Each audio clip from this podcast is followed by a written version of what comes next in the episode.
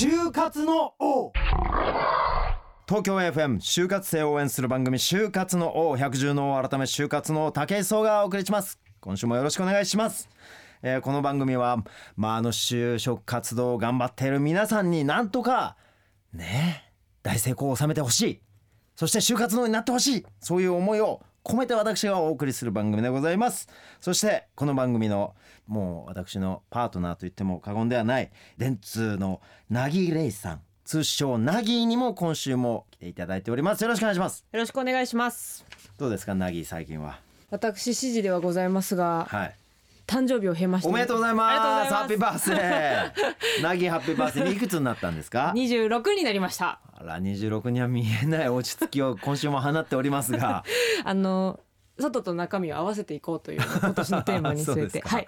よろしくお願いします。よろしくお願いします。今週もいろいろなデータよろしくお願いします、はいそれでは、えー今週はですね皆さんからいただいたメッセージをまたしても紹介させていただきます。え前々回ねあの番組で紹介させていただいたことがありましてどんと増えましたあのメッセージの方が、うん。なのでちょっとねあの興味深いメッセージもいくつか来てましたのでそちらの方をご紹介しながら番組進めていきたいと思います、えーということで武井壮の就活の王本日もよろしくお願いします。就活の王東京 FM 武井壮がお送りしている就活生を応援する番組就活の王でございます。よろしくお願いします、えー今週はリスナーさんからたくさんメールをいただいておりますのでそちらを紹介していきたいと思います。なぎよろしくお願いします。はい。えっとではまずは番組の感想メールの方が届いてますのでお感想。はい紹介しますね。行ってみましょえっとラジオネーム森田さん。うはい。女性で21歳の方ですね、えっと何度都道府県がその他というふうに書いてあるんですがうん。えっとこんばんははじめまして。私は今オーストラリアでワーキングホリデーをしています。あそういうことねその他。このまま自分のやりたいこと自分の取り柄などはっきりしないでなんとなく就職活動をしていくのは嫌だなという思いで飛び出してきてしまいました。なるほど。毎日自分史上最高にするためにどんな努力ができるのだろうか。はい、武井さんナギーさんうん。毎回のゲストの方々のお話を聞きながら考えさせられています、うんうんうん最初は打ちひしがれるだけだった海外での仕事もお話に背を蹴飛ばしていただいたおかげで 努力と日々成長を感じています。なるほど、かっこまだまだですが、うん。えっと、全ての物事をいかに自分なりに消化し消化ししていくのか 日々考えながら負けずにそして楽しんで頑張ります。とはい。いうことですね。なるほど。すごいですね。オーストラリアから聞いていただいて。ポッドキャストで聞いてくれてるのかな。すごいね今の世の中何でねもありですね。そういう時代になったんですね。21世紀ですから。素晴らしいですね。これどう思う？なぎちゃん。ワーホリ行ってるんですって。私あの同級生ワーホリ行った子3人ぐらいいたんですよ大学の、ええ。それも34年生の時にやっぱり、はいはいはい。でまあ大抵森田さんみたいな感じで、そのこのまま就職していいのかなっていうので本当に行くっていう、うん。ただ個人的にすごいいつも好印象だったのは、うんこのままでいいのかなと思って、うん。しゅそのまま就活する子もやっぱり8割とかあいっぱいだと思うんですけど、ねうん。本当に出ちゃうって なかなか馬力がないとできないなっていう,、よね。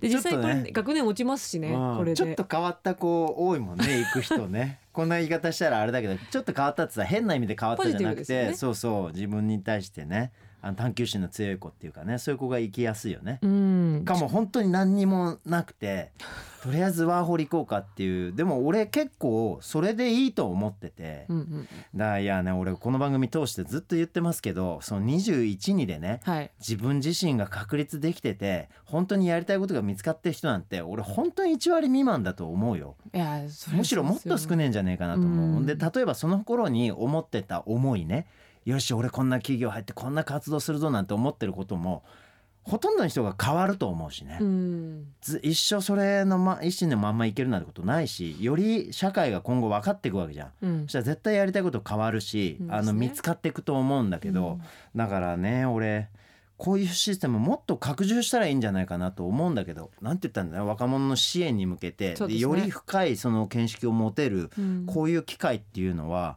俺もうちょっとこう推進していくべきじゃねえかなって思ったりするんだけどね。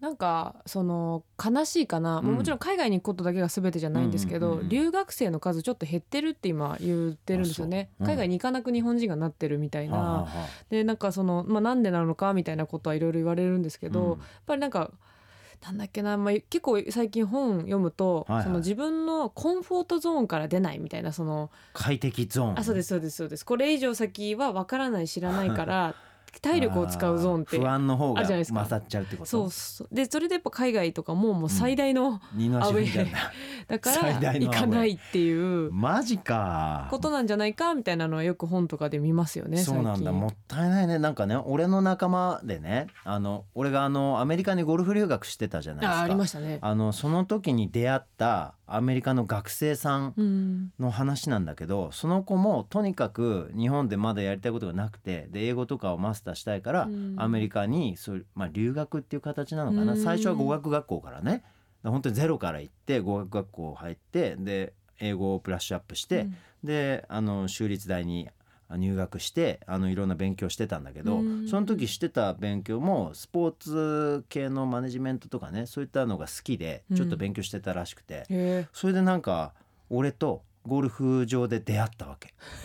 たまたま全然関係ないあのゴルフ企業のそのキャンプの特待生で来てた俺と出会ってで陸上の元日本チャンピオンでこういう人なんですっていう感じでまあ自己紹介させてもらったら「あ僕スポーツが大好きでで特にゴルフが大好きへでーゴルフ関係の職に就きたいんですよ」っていう話だったのね。そしたら俺たちのキャンプのマネージャーっていうのがまああのスポーツマネジメント界ではもうアメリカでは超有名な人なのよ。へえあのまあ言ってみたら日本から海外に行ったアスリートはほとんどその人がケアしてる。例えばイチローさん。うんあの、まあ、最初は大魔神佐々木さんはいはいはい。とかあと丸山茂樹さんとか。うん。もう片っ端からなのよ。その人のところに行ってるわけ。うんまああのボブさんっていうおじさんなんだけどその人はまあ結構有名な人なんでいまだにその人の息子さんがイチローさんのマネージャーやったりとかすごいしてですね。るぐらいそこの、まあ、会社っていうかねその人はいあの著名な方なんだけどでその人のところにねあの紹介してくれっつってであの俺の絡みでそんなのを知ってその人のところにこうインターンみたいので入ってでそそのその時のインターンの仕事が評価されて日本の某大手ゴルフメーカーのあのプロ担当の人が目つけてヘッドハンティングして今はもうね日本の大手ゴルフメーカーの社員でありながらアメリカに渡ってアメリカのその会社との契約選手の担当をしてもうせあのアメリカ中を飛び回ってマネジメントとかしてますよ。素敵。そうだそんな出会いもねやっぱあるのよ。やっぱりさあの少ないから数が行ってる人の数がさ、はいはいはいはい。だからやっぱり目につくじゃない、うん。その現地に例えば会社の研修で来た人とかわかんないけどあの派遣で来た人とかなんかそういった人が来て、あのその土地土地の日本人たちに会うわけよ。学生とかにも会うし、それであの英語も堪能でであのいろんなものを見てるからあの日本で就職試験に来てさ同じようなことを喋ってる子たちに比べたらもしかしたらパンって華やかに見えたりすんのかなとか思ったりね。そういうことも多分ゼロじゃないと俺の周りでは結構そういうことが起きてんのよ。まあ類は友を呼ぶというか。うん、そうだからねこのワーホリとかもねいいね。俺はすごくいいと思うんだけどな。まあでも実際やっぱ尖ってるエピソードですよね。まあ尖ってるというかなかなかそんなことはね、うん。いっぱいあるわけじゃないけど、でも思い入れもあるエピソードですしおも思いがある感じがしますよね。そうだからやっぱりね自分のこうなりたいとか、あのうんこれが好きとかっていうものをやっぱり追求していくとそういうところにやっぱ当たりやすいは当たりやすいと思うんだよね。ね。やっぱりそれに向かって進む人があんま少ないからさ、うん。今このご時世さ、うんうん。だからなんかまあ俺はいいと思うんだけどな。頑張ってほしいな森田さん。すね。うん、必ずなんかただ過ごしてると過ぎちゃうんだけど、うん。そういう人もたくさんいるのも現実です、ぶっちゃけね、うん。俺も留学してた時、うん。なもう英語も喋れるようにもならずなんとなく毎日を楽しんで帰った子もいっぱいいますけど。そうですね。うーんまあ本当な。どんなことやってても己次第だなっていう感じになっちゃってるな これ申し訳ないけど。森田さん本当頑張って。ワーホリ中に何か見つけて武器を身につけてください。ねうん。頑張っていい出会いあるかもしれいないよね。この番組だってメッセージを送ったことで何か変わったりすることもあるかもしれないもんね。もちろんです。もしかしたら、うんだあのそれをツイッターとかなんだろうわかんないけどああそうですよね。ブログとかにどんどんさね報告してみたらいいんじゃない？なんか就活の方で紹介されましたみたいな。あいいですよね。それうん我々も嬉しいですけどね。そうそう我々もコンタクト取れるかもしれないもんね、うん。そういうとこから何かが生まれるかもしれません。よろしくお願いします。はい。さらに。えーでは続きましてええ。ーラジオネームノルアドレナリンさん。ノルアドレナリン。えー、ノンではないんですね。ノルで、えっと、性別男性の方で22歳ですね。で島根県の方です、はい。えー武井さんこんばんは。こんばんは。私は小学2年生から高校卒業まで野球をしていました。自分で言うのもなんですがあの頃は夢を持って毎日が輝いていました。うん。今は理学療法士という資格を取れる学校に行っています。はあはあ。3月に国家試験があり4月からは働くことになります。うん。周りのみんなは当然就職も決まっています私もスポーツに関わるリハビリがしたいと見学へ行き試験を受けましたが、はいはい。思うようにはいきませんでした。なるほど。ただ焦りや本当にこの仕事がしたいのか物事がうまく進まない状況になるとすぐに考えてしまいます。あきっと自分の意思が本気じゃないのだからだと思います。ーうん。国家試験は1ヶ月後4月からはみんながスタートすると思うと自分は何をやってるんだろうと考えてしまいます。うん。とりあえず国家試験は頑張ります。いいじゃないですか。とりあえず国家試験頑張りなさいよ あの本当にね若者たち言いますけどとりあえず頑張るをしなさすぎだから。俺は本当にそう思うよ。うん。だあのどんなことをねこんなの悩んでてもいいですよ。うん。ぶっちゃけその俺本当に理学療法士でいいのかなとか、うんうん。俺本当にこの職場でいいのかな、うん。悩むのはもう本当どんどん悩みなさいと、うん。ただやんなきゃいけないことは誰よりも頑張んなさいよと、国家試験があるんだったらごちゃごちゃ悩んでて どうかなっつって、うん。これをねこの人多分ね浮かんでるかもしんねえなとか思い始めてんじゃねえかなとかちょっとそういう弱気が出てんだと思まあうんだよね。悩みがメールからこう読み取れますよね。そうなのよ。ノルアドレナリン君 あのだからね本当にあのとにかく通りなさい、うんうん。国家試験に。あの一つ目指したものがあるんだったら、うん。あのそれすらもねやっぱり達成できないとやっぱり次も不安になりますから、うん。必ず俺またダメなんじゃねえかなって思いますから,、うん。これ意地でもねこれ通ってる人いっぱいいるわけですから。ね。毎年あのあの一定の人数通るわけですから、うん。必ずその中にあの入ることはできますからね、うん。努力すれば。まあ、努力ってほどのことでもないですけど、うん。きっちりあの段を踏めば。うん。なんでとにかくとりあえず頑張りなさいと。もうそれしか言えないです俺は。どうなぎちゃん？いや私もちょっと同意見というか、うん。あのーまあよく言うんですよ。就活でもうん。一番行きたいところだけを取りに行くんじゃなくて、うん。はいはい。例えば内定をいくつももう取れるだけ取れと、うん。あのまあこれあんまよくないと思うんですけど。取れるんだったら持ってるに越したことはないだろう、ね。はい。ええでそこから選ぶ方がうん。選ぶ側になりなさいっていうのは、うん。なんかこれあの別に若者でというよりは私の大学の先生がすごい言ってて、私結構好きだったんです。あの、はいはい。選ぶ側になれと、はいはいはい。選ばれるのではないうん。っていう時になんかそのまあ多分ノルアドレナリンさんの方で言うと 歯科園受かってからまた考えればうん。選択肢ができるから、っそうね。ていう方がいいんだろうなっていうのはすごい思いますね。理学療法士っていうのは本当あのすごくいい職業なんですよ。このスポーツリハビリテーションとかっていうもののスペシャリストですからうん。あの普通のなんて言うんですかねトレーナーさんパうんうんうんうん。ーソナルトレーナーとかそういうのと違って国家資格ですよね。本当に国家資格を持ったこれしかも結構難しいのよ。うん。高い技術を持ったあの人だからあのこれを取っとけば、うん。あのまあ言うたまあ言うたら、うんそんなに食いっぱぐれはないと思います。あのうん病院のリハビリテーションとかもすごくできますしあのスポーツだけに限らず幅広いいいですえね。今はあの需要がありますからこういうしっかりした資格を取っとくとあのちょっとそこから振り幅持ったあの自由なお仕事にもつながりやすいですから PT 持ってるっていうとあ、まあ、PT って言うんですけどこの理学療法士っていうのはあ資格のことですか？そうそう PT 持ってると本当にあのあのスポーツジムとかじゃないですけどそういうスポーツ関連のこういう、まあ、トレーニングを教えたりとかそのリハビリを行ったりとかする施設とかはとにかく欲しがりますから。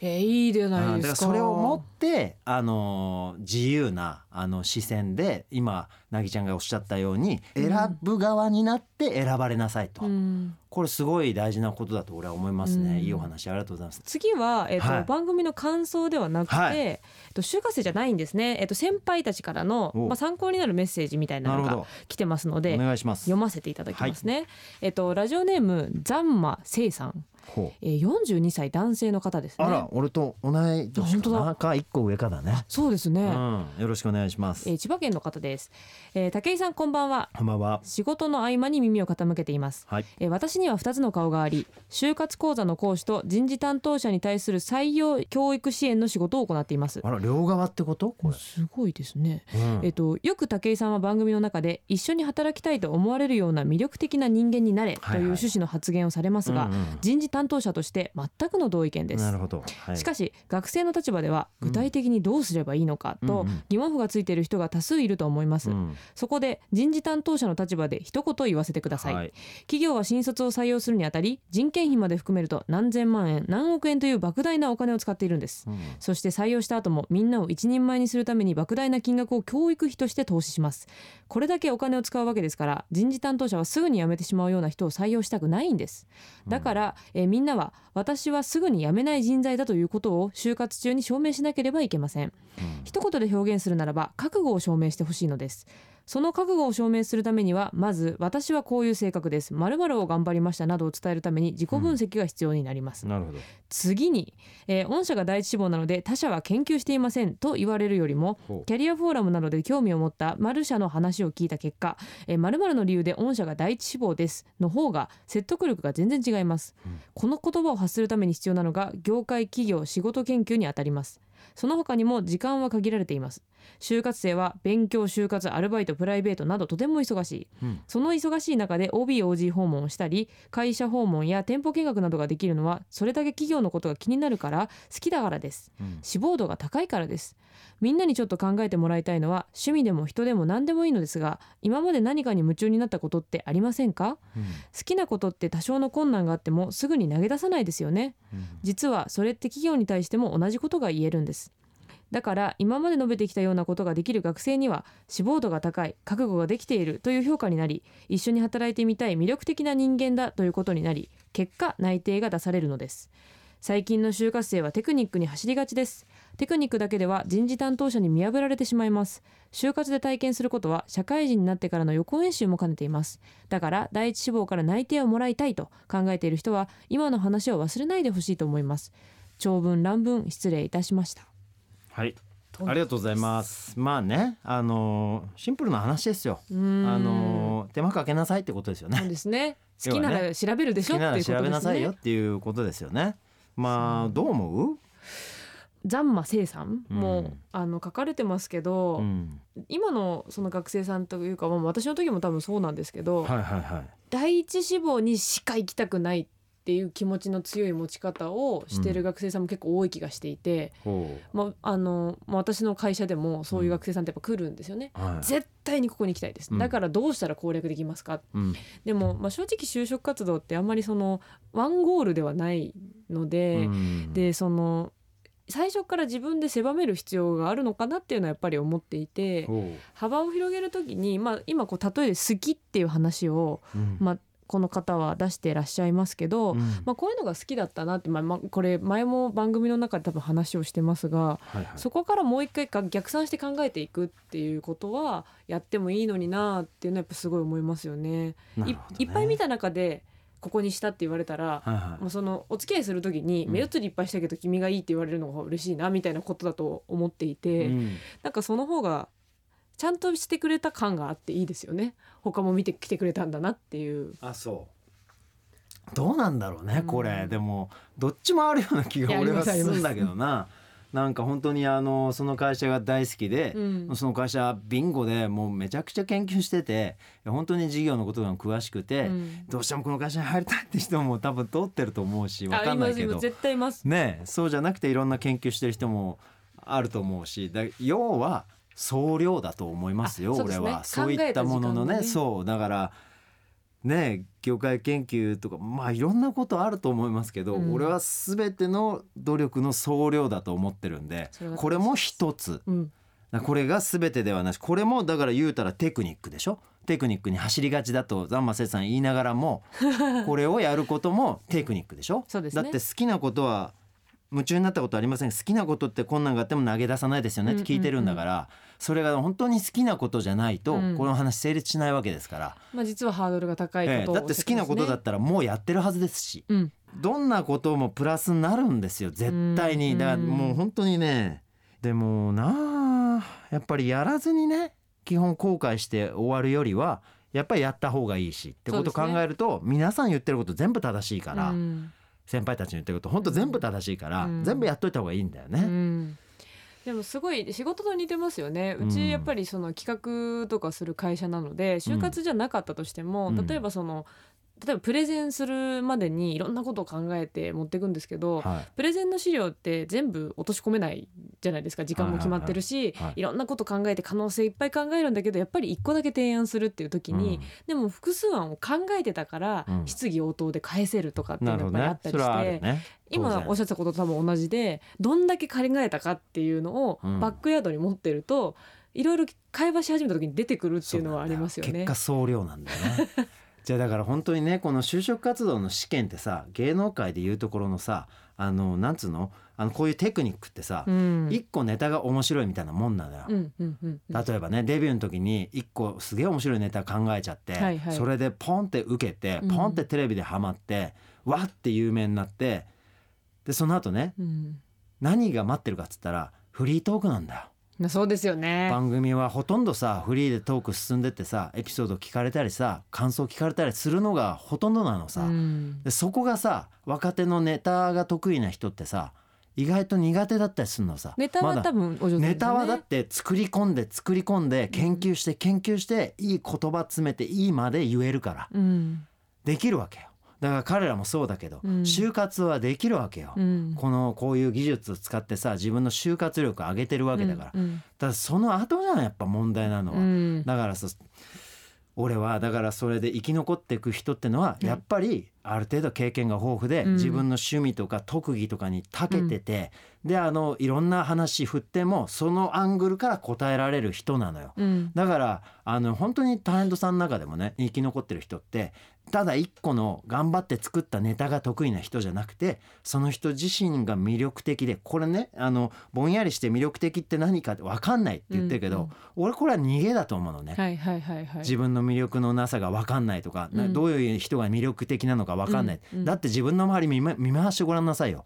自分が思う魅力的な人いるでしょ、うん。大体そういう人はそういう経験豊富でお話が上手でお話どんな話聞いてもその人っぽいあのうん。お話が出てきて楽しい人だと思うよ、俺はね、うん。だからそこからねあんまり俺は逃げちゃいかんと思うね。うん。あのこういうあのなんだろうね研究するとか OB/OG 本もいっぱいするとかそういったことも俺はテクニックの単純な一つだと思うから、それだけに本当とらわれずに本当にあのぼんやりした言い方だけど俺はもう一度ね声高に言いますよ、うん。魅力的な人間になりなさいと、うん。そこから逃げるんじゃありませんと、うん。その上にこういう技術が役立つってことをあの就活生俺本当に分かってほしいなと。そうですね。思いますね。また竹磯語るとこんな話ばっかになっちゃいますけど。いえいえ。ねえ申し訳ない。それはもう武井壮が司会してるわけですから。この番組は DJ やってるわけですから。こうなっちゃいますよ結果。締めはね。すいませんね。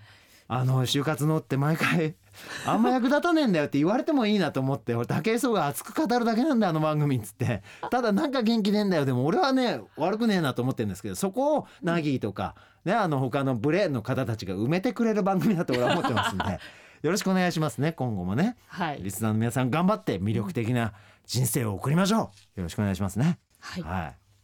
ということでございますが、あの私の話があまりにも長すぎて、もう一つご紹介するべきメッセージが飛んでしまうっていうまさかの事態に陥っておりますけれども、皆さんのねこのメメールのおかげであの武井壮も熱く語る機会をいただきましたんで、本当にありがとうございます。あの今後もね。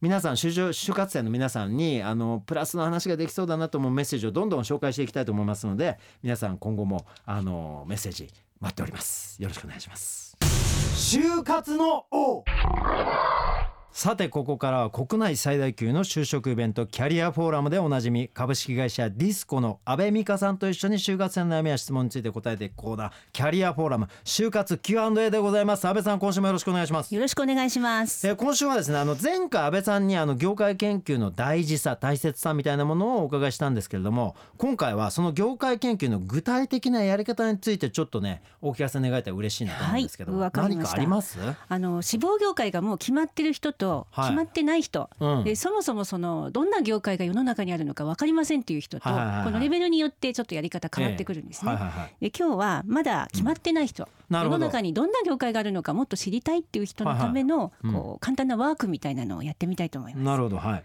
例えばね身近にあるものを使ってやっていくんですけど今ここに缶コーヒーがあります、缶コーヒーのね缶を安倍さんお持ちなんですよ。はい、この缶コーヒーが、えー製造されますね。はいはい。でその視聴者の皆さんの手元に届きますという、ええ。そこまでの流れにうん。どんな業界が関わってるかっていうところをちょっと考えてみてほしいんですね。はっはなるほど。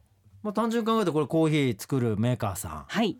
飲料メーカーですね。飲料メーカーさんね、インクとか使ってるじゃないですかこう,、うんうんうんそういうなんか印刷とかそういった関係の会社。そうですこれも。ね印刷デザインしたりとかね。ね印でもなんか会社デザイン会社ね、うんうんそれもありますよね。ありますね。はい。あとなんだこのこのタブプルタブみたいなのを作ってええるこのはい。加工の会社、はい。製造会社。缶そのものこれ缶そのもの作ってる例えば会社ね化学メーカーとかですね、はいはえなるほどえでね化学化学メーカーにその素材を卸してはい。る素材の、原料会社。ええ原料の会社もありますね。ありますよね、はい。あと物流の会社。そうですこれをお届けしたりとか、はい。あとベンダーをこうなんですか、うんそうですね。え販売会社とえかもありますね、ええ。小売店さん。ええええはい小売店さん。ね、ええ。うん百貨店とか大きいところに卸すかもしれない。広告代理店も入ってますよ。あイエス広告代理店さん。もう間違いないです。それはねそれは 最後に言おうと思ってたのに。言われたからええしょうがねえよあとコマ本ーシャル流すのにラジオ局もね必要ですね。あそうね。ええラジオ、まあテレビ局もそうですよね、そうですね。テレビ局ラジオ局。あとなんだろうな。このコマーシャルやるとしたらそのタレントの、うんねあの所属事務所なんかも関係してきますしね。そう、ですね。こうかんこの缶コーヒー考えただけでもあらゆる業界の業種の方たちが携わってると。いそううことなんです。今の1分ぐらいで分かりましたね。今挙げただけでも10個ぐらい分かりましたもう10個ぐらいありますよね。ねはい。これ細かくやっていくと本当にキリがなくてざっともう簡単に100は超えますね。まあ確かにそうですねだから一つの商品見るだけであのそのなんていうんだ業界がたくさんあるっていうことがまあはい。見えてくると、はい。でそのどれに携わりたいかってことを結構考えやすくなるのそうですね。あはあ。の学生さんがどこの業界がいいって言ってパッと思いつくのは、うん。日頃コマーシャルで聞いているところとか、うんあとはお店でこう見ているその店舗とかね。あとそういうのしか有名なそう企業の会社から、ええ。その会社はこの業界ですよねっていうのえで広告がいいとか、それぐらいしか思ってないですもんね。はい。こういう実際に我々が手にするものに関してその業界がこういう役割になってるっていうのをあんまり頭でポンって思い浮かべることな,、なかなかないですもんね。そうなんですよ。でもそういう会社こそが本当はとても重要なんですね。就活の場では。で学生さんがパッと思いつくような、うんその消費者を対象とするような業界というのをはいはい B2C と言います。B がビジネスで、はい C がコンシューマーですね。あコンシューマはいーさん、はい。なるほどだからもう一般の消費者に消向けて直接やるということとですすね。。はいはい、なるほど B2C はいはい。でこれはですね日常生活でも接する機会が多いので、うん学生さん第一にこう志望しやすいんですけれどもほ実は企業を対象とする B2B っていう業界があって、うはいは今上がった中では例えば素材メーカーとい。かなるほどなるほど。物流とか、まあ、化学メーカーとか直接、うんあのカスタマーと絡まないとはいいうか、業界内でっていうことですよね。そうですねはい、でそういう会社こそが日本の技術力を支えていてほあの世界に誇る有料企業っていうのがたくさんあるんですうよ。うん日本にはそういう企業がたくさんあると。だから B2B の会社を、うん。あのきちんと研究をしてぜひ受けていただきたいなというのがもう私からのメッセージですね。なるほどね、はいこういう逆算的なこの業界研究の仕方っても面白いかもしれないですね。そうですね。あーはい。なるほどでこれやっぱ一人じゃなくてね音声でやると案外盛り上がったりもするんですよ。うん結構面白いかもしれないですね、これね。で友達同士でワイワイやった後に例えばキャリアセンターの、えー職員の方に相談に行って、うん他にももっとどんな業界があるか教えてくださいとかって言うと、うんうんまたさらに広がるかなと思いますね。それでは、えーこれからもですね皆さんの悩みや質問について答えていきたいと思いますのでパソコンスマホから www.tfm.co.jp スラッシュ JOB こちらの方にメッセージをお願いします。安倍さん来週もよろしくお願いします。よろしくお願いします。以上キャリアフォーラム就活 Q&A でした。就活の王。ということでもう終わりの時間になってしまいました。早いですね。大変申し訳ございません。竹蔵また喋りました。すいません。ええ。ね本当なぎちゃん。もう苦笑いしてるけどいえいえ。26歳になったなぎれいが。いやいやもうがぜサポートをできるような体制を整えられるように頑張りたいなという演技です。ね。よろしくお願いします。東京 FM 竹井壮がお送りしている就活生を応援する番組就活のをそろそろお別れの時間でございます。番組では皆さんからのメッセージを心よりお待ちしております。ご意見、質問、感想何でも構いません。構いませんというかね、何でもください。そういう心でございますけども、パソコン、スマホから www.tfm.co.jp スラッシュ JOB こちらの方からメッセージをお願いします。なぎさん、はいあのどんどんどんどんあのデータを持ち込んでいただいて、はい。今後よりあの我々の番組をブラッシュアップしていけるように頑張っていきたいと思いますので皆さん来週以降も聞いてください。ありがとうございます。ここまでのお相手は就活の竹井壮でした。また来週就活の王。就活生の皆さん全国各地で年間200回開催し毎年20万人の就活生と4000を超える企業が集まる国内最大級の就職イベントキャリアフォーラム。今年も開催。多くの企業仕事との出会い発見の場を提供します。3月開催のプレミアムキャリアフォーラムでは先輩社員と直接話せるソーシャルパーティーなど就活生目線のコンテンツが満載。参加予約は日経就職ナビ2016から。今すぐ会員登録しましょう。キャリアフォーラムプロデュースドバイディスコ。